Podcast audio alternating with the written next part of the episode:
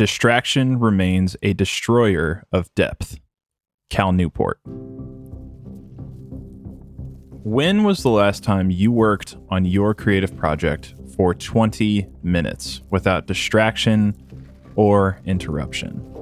And for me, I'm embarrassed to say that question was harder to answer than I wanted it to be. And the thing about distracted work is it's basically either shallow, meaning there isn't a lot of depth to it because you can't really get deeply in to the work, or it's late. It takes forever to finish because you're distracted the whole time and it it really pushes when you're actually delivering the work you're trying to finish. What's so good about deep work is that it's both efficient and high quality. It's efficient because you're getting a lot done in a short period of time. You're just very focused on that short period of time, and you're getting uh, you're getting it done fast. And it's high quality because you are deeply invested in it without distraction, so you can go deeper on whatever topic or whatever work you're trying to do. So, really, deep work is the best way to work on creative projects. But finding the time, the space, and quite frankly, the discipline to stay focused is arguably the biggest challenge for a modern creator today. In the world of distractions we live in, this is really, really tough. But it is possible. There are systems, there are ways to help yourself here.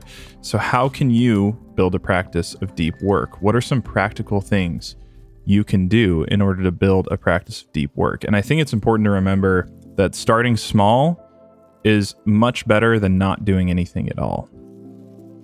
So, for today's action, work on your project without interruption for 20 minutes. And I actually like to set a timer.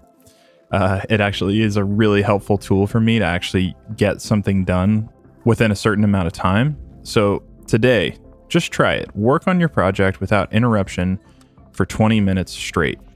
No phones, maybe no Wi Fi if your work doesn't require it. Just whatever is distracting you, get it out of the way and focus for 20 minutes. If you don't have 20 minutes, you should do it for 10.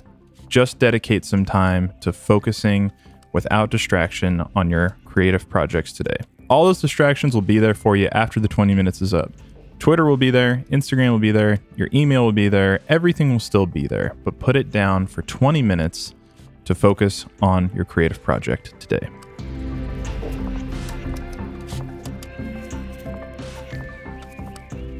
Go to makedaily.co to get these episodes sent directly to your inbox. And this episode was edited by Josh Perez at justjoshperez.com. Thanks for listening.